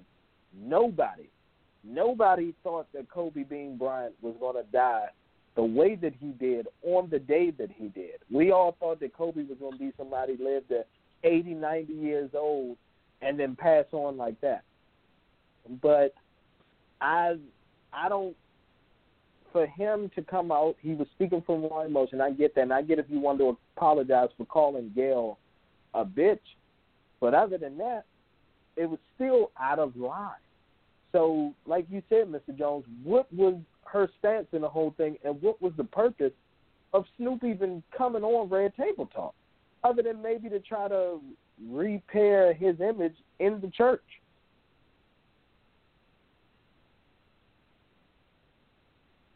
Yeah, I just didn't get that perspective at all.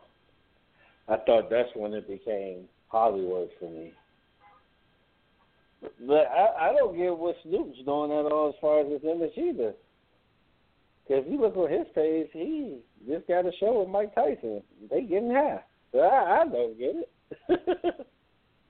Well, he always been an advocate for that, so that's not a negative anymore. I mean, you got to think about it. I love it. It's never. So, never. I mean, that's totally different. I can see if he went on there and then he still started calling random women, you know, bitches and shit. You know what I'm saying? Now, that would have been different. Now, I would have been like, all right, see, look, nigga, come on, bro. Why are you setting us back? I think this whole interview was kind of a setback. Like, he could have just still apologized, but he could have humbled himself a little bit better. He did. Like, he did on his Instagram. He apologized. He did that even before the show. Pretty much the same thing he said there, he said on his Instagram days before. So that's another reason I don't get why he come to the show. I mean, I guess good views, popular show, fix your image. I mean, you know.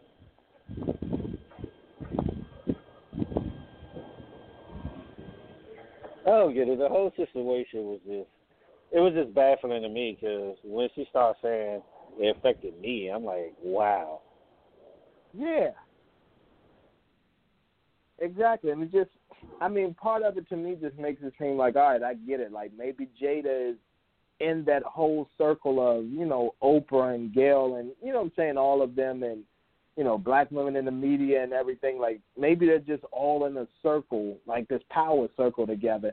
And I get it. Like, again, you want to stand up for Gail because Snoop shouldn't have called her a bitch.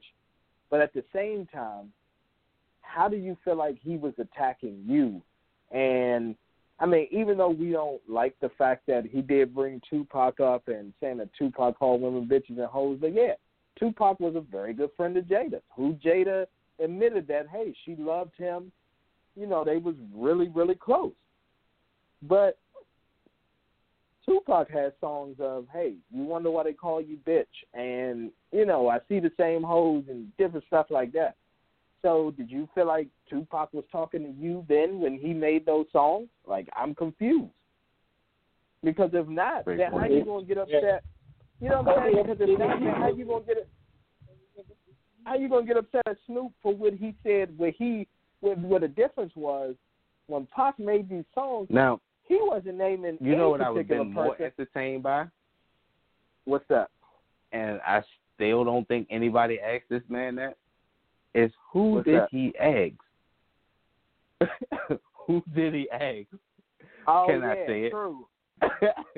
That would have been more entertaining than anything. Like, who did you ask, and why did you feel like that was the okay?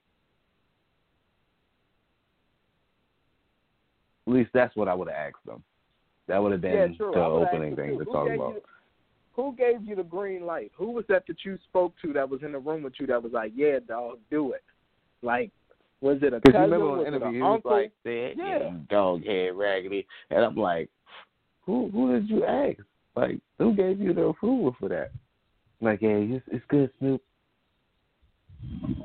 I don't think, maybe the comment section, I don't know. I don't think nobody was in the room with somebody who did that. It couldn't be.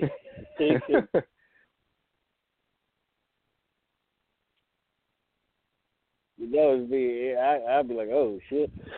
He probably had to cut the camera off after that. Oh, shit. But nah, seriously. That, if anything, that should have been the question that she should have asked out of all these, I guess, contradictory questions and just, I don't know, it's still backwards crazy. I still think it was like a cop-out. It was cheese. It was a bad way to go out. That's my final comment on it. If y'all got anything else to say, we can go ahead and switch to the next topic. Yeah, we go to the next one. Yeah.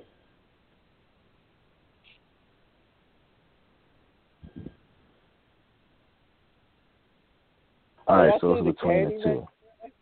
Real talk, real quick. Y'all see the Candyman trailer? What y'all think of that? Oh, I'm glad that you brought this up. So overall, just to answer your question really quickly, I love the trailer. I do. I love the fact that Jordan Peele is a producer. But please, everybody, the director name. Hold on, I want to make sure I'm getting it. I want to make sure I'm pronouncing her last name correctly. Because everybody keeps giving, you know, Jordan Peele all the credit. You got to understand the producer is just somebody who says, this is what I want to do, meaning I want to bring this to life but the creation of life. The creation of it. But the writer and the director is the person who executes. That is the person who says, I'm going to take your vision and what you want to do, and we're going to put it on film. Put in a dialogue. Put in a dialogue. Take a look at it. Make sure that this is what you were trying to execute, but this is what I'm supposed to do. And the writer and the director is Nia DaCosta, who was also a writer for the series Top Boy, which was on Netflix. So Jordan Peele is just the producer. He put a lot of the money behind this to get done. But as far as screenwriter and director, which is Nita, as far as casting and all of that, that was Nita's responsibility. Maybe Jordan helped out a little bit, but overall this is Nia DaCosta. But overall, I feel like her and Jordan Peele's minds together will make this a great movie. It seems like one of the social issues, because we all know that Jordan Peele likes to talk about social issues and everything in the movies that either he produces or directs or whatever may have you.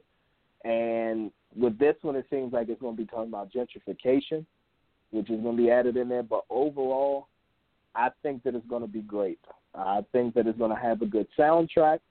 And you know it's going to be great when you got the Queen, Beyonce, getting together with Destiny's Child to redo Say My Name to fit the trailer and fit the theme of the movie.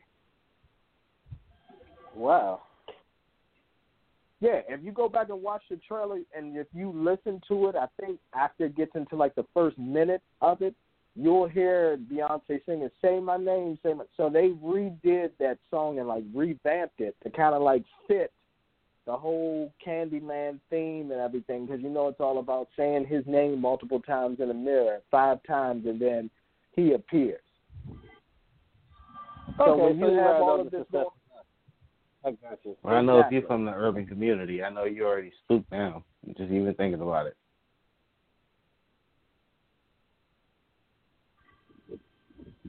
Yeah, but overall, man, to me it's going to be good. The only thing that I don't like, and it gets on my nerves, is this. Once again, you have black people, haven't seen anything but a trailer, but yet they make it post, oh, I don't think it's going to be that good. Why? And the top excuse that I've got is, I don't like the way that they use Say My Name. So let me get this straight. Because Beyonce Destiny's Child revamped a song that they did years ago to be more modern and fit the trailer and fit the theme of this movie, it's going to be a horrible movie. Okay, never mind the cast, never mind the acting, never mind any of the messages, never mind the fact that Jordan Peele has a good track record. And technically, if we throw out Top Boy, Nita has a good track record as well. But never mind any of that. It's a song, and why the entire movie is going to be trash. Okay, that's fine. If that's what you want to go with. And like we talked about last week, like we talked about this morning before we got on the show, unfortunately, not just black people, but our POCs, we're crabs in a barrel when it comes to each other a lot of the time. We've had a remake. Think about it, gentlemen, before I let Mr. Jones rebuttal. We've had a remake of just about all the classic horror movies. Friday the 13th, Nightmare on Elm Street, Halloween has been redone multiple times. I would say Nightmare on Elm Street is actually in a review. The original actor was saying that he wants to do, I guess, a prequel, like as far as like the trial. Once he went on trial, mm-hmm. That was just thoughts, just to throw that out there. Okay, but Nightmare on Elm Street. Hell, there's a recent Leprechaun movie which was made like 2017, 2018, which was absolute trash. But we've had all these things done. If somebody decides that they want to resurrect a classic black horror film. They want to use some of the original actors from the film. So Tony Todd is going to be in this, as well as, I forgot the young lady's name that she's in it, but she's basically as the therapist now in the newer one. But she was in the first one. But all of a sudden it's going to be a problem because of the way that they use Destiny Child's song, Say My Name. Can somebody please make sense of this and tell me how this makes any sense?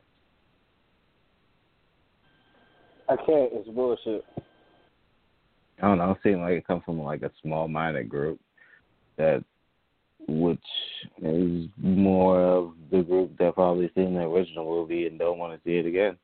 So once it comes out, I believe that it'll change a lot of minds. I mean, it doesn't look half bad to me, and if anything, I think it needs a rewrap. And before, and I don't want to say his name wrong, I want to say Mr. Singleton that made the original one. He actually, I didn't say greenlight it, but I want to say they actually had talks before his passing of the film, and I would think that Jordan Peele took over the remake of it. That he was already going to remake it. Yeah. Oh, and the lady that was in the original one that's going to be in the new one, her name is Vanessa A. Williams. So, yeah, she's going to be in the new one. Okay. So, I mean, I don't know, man. If anything, I think the Say My Name is actually now like a classic, and it's a new revamp. And then, like, any movies that just get revamped, it's fit to the millennial style or just up to date. It has to catch the viewers or just the common people that's going to go. It's not always going to be the original. Like, if they came out with a Scarface movie, I mean, sure, they try to be in that present date and time, but I'm sure, like, the punches and the way it rolls will probably be different than the original than the original movie. They're going to play Push It to the Limit by Ross, and what they're going to say there. They're not going to play the original Push It to the Limit. Which would be funny, though. I'm not even going to lie to you. That probably would be dope. Yeah. I mean, I don't think nobody should touch Scarface, but they're going to, sooner or later. But, I mean, at the end of the day, I think it's a good trailer, everything. I think it's going to be a good movie. I'm looking forward to, the summer horror movies, that and Saw. Because I think that's a sleeper, man. I think Chris Watt actually going to do a good job with the Saw remake.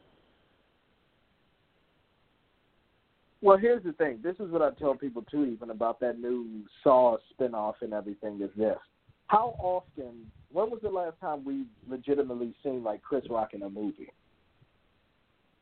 It's been a while. It's been a few years. Yeah. But it's been a while, right? Like, how long ago did that come out? 15, 16? Exactly.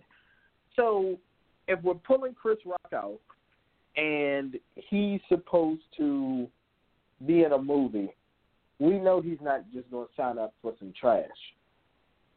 He's not. I do. I think that it's going to be a good movie. I agree with you. That Saw spinoff, it's going to be a good one. I can't wait, actually. And I'm actually glad that they're redoing it and everything because Saw, to me, is one of those, like, when it came on the scene, it's a classic in the horror film genre. Well, it kind of revolutionized the gore in horror movies, period. It did. It took it to another level. It picked it up. Well, it took it to another level. It just made you think as well. Like, it made you think, like, who had the mindset to think of all of this? You know what I mean? Because, like, it wasn't just your normal, oh, it's a killer, they go cut a couple people up, shoot some people, all right, we're done. No, like this was hey, let's put some stuff together. Like, let's really make people think. Let's have people guessing throughout the movie of who the killer is And even from the first one, the fact that the killer was laying on the ground the entire time while it was going on, like it made you, it was like, oh shit, you know what I mean? Like it messes with your mind.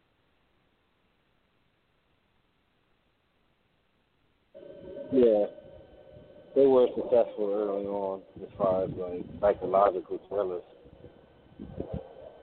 They made everybody wrap up their gore. Like, you see the Final Destinations after Saw came out, how crazier they were compared to the original one. Yeah, it just made people really wrap up their gore for a while. I mean, to the point, like, people got tired of it, as I recall. And then, you know, Insidious came out and brought back the classic horror genre, but I don't want to drift off too much into that. You got any more topics, Zeus?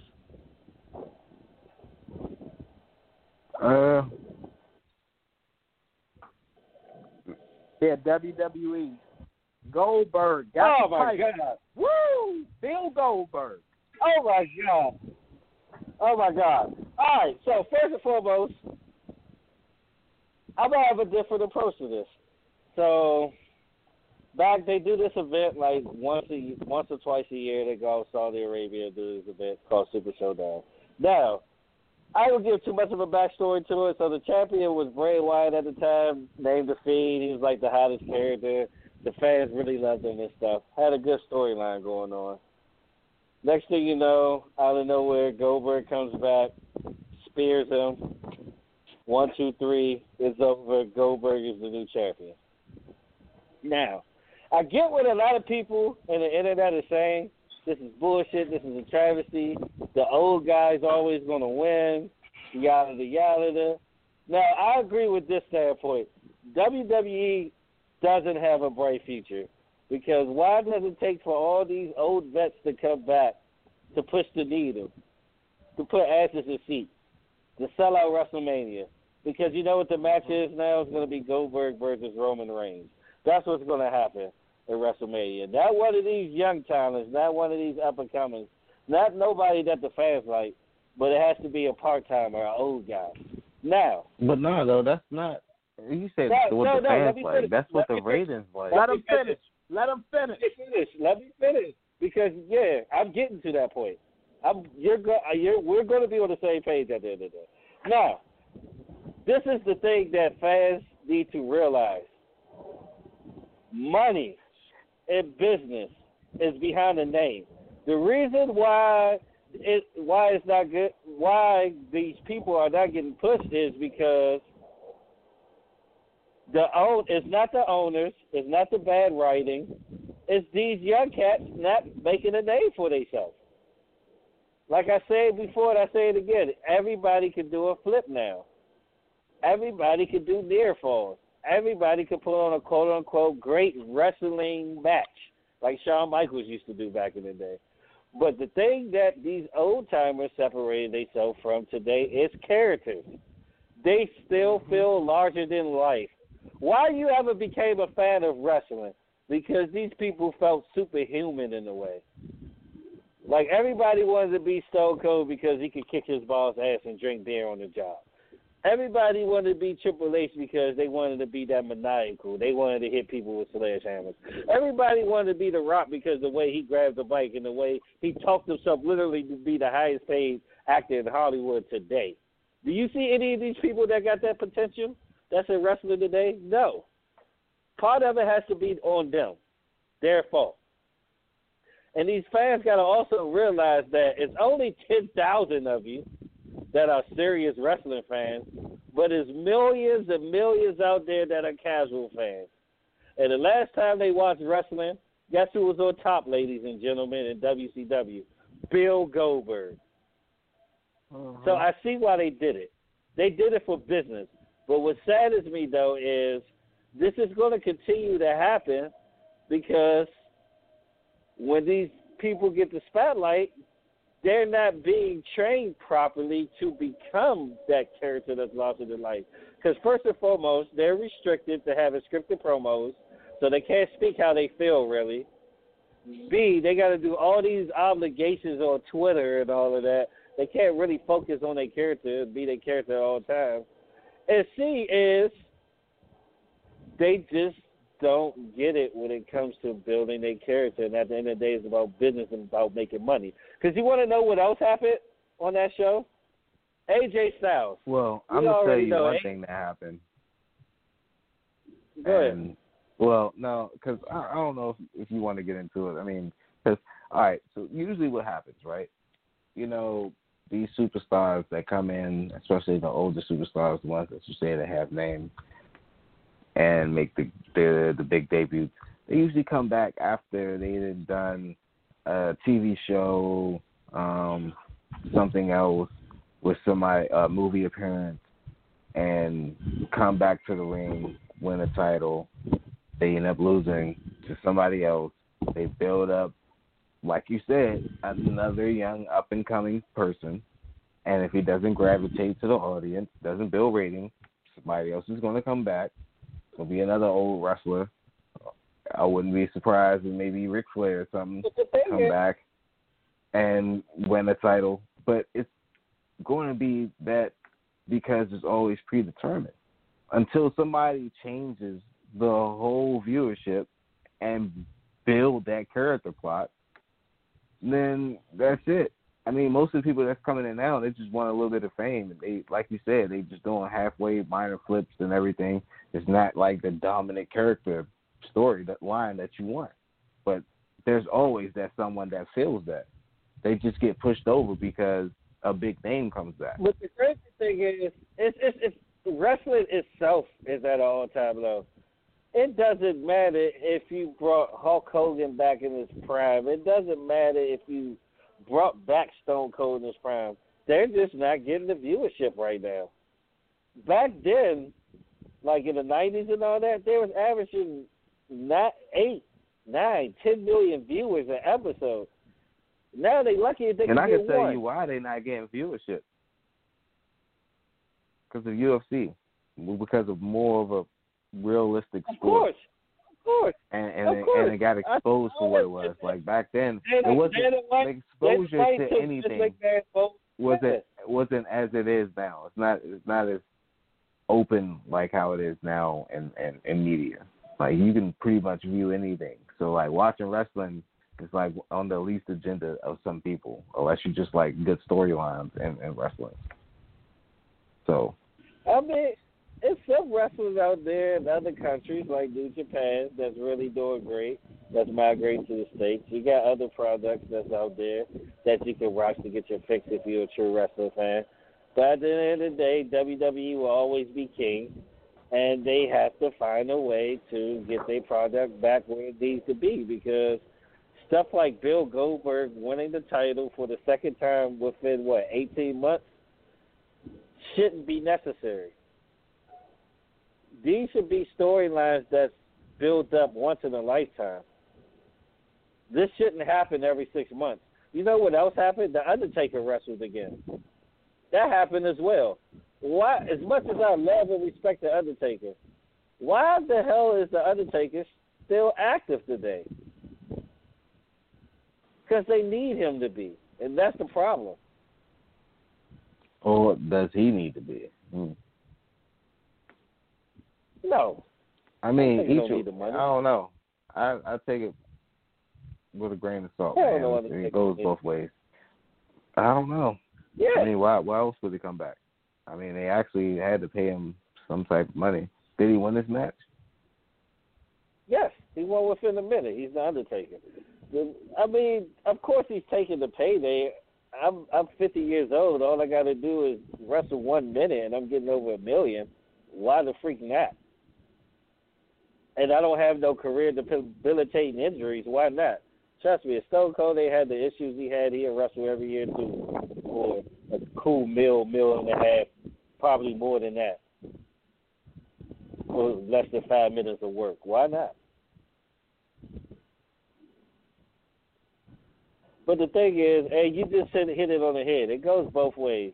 And I just want to tell the fans that. Although a lot of it is due to Vince McMahon being senile, focused on football instead of wrestling, et cetera, et cetera.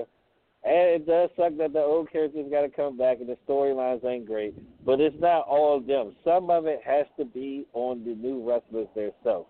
they're not taking advantage of the opportunities and making themselves big-time stars. You don't get groomed to be a big-time star. You force your way to becoming a big-time star. You know, when Stone Cold first came into WWE, he was the ringmaster under Ted DiBiase.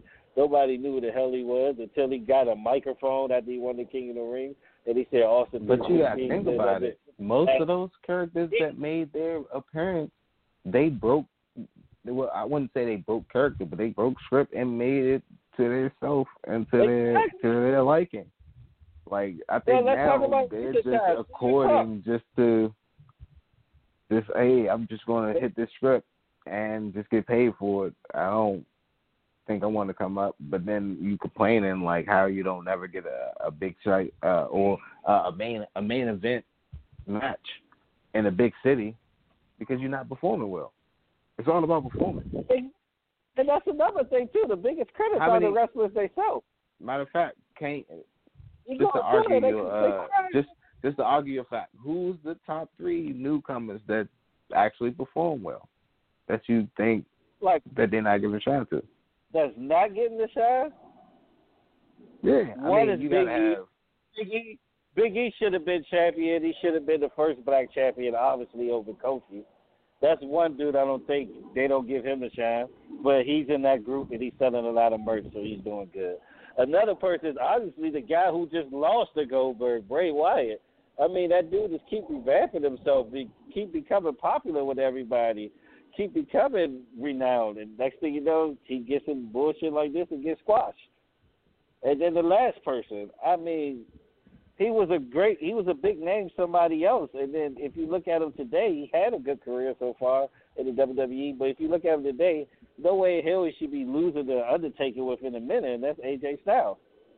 Those three people that's great was accomplished somewhere else, came here, worked their way, and found a way to get screwed.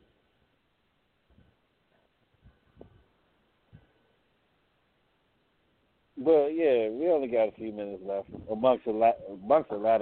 All right, gentlemen. But that's true. But all right, let's wrap up the show. Make sure you all follow us on Facebook and IG at Too Much Show official page. Also follow us on Twitter, YouTube at Too Much Show. You can listen to the playback of this episode and other episodes on Google Podcasts and the iTunes Podcast app. And I am your host, MT, signing off. And with me and my co-host, Mr. Jones, a.k.a. Sam Jones, and Mr. Come First, because you got to respect me, and my other co-host. Just the truth. I'll let you next week, man. We'll talk by real people. Peace.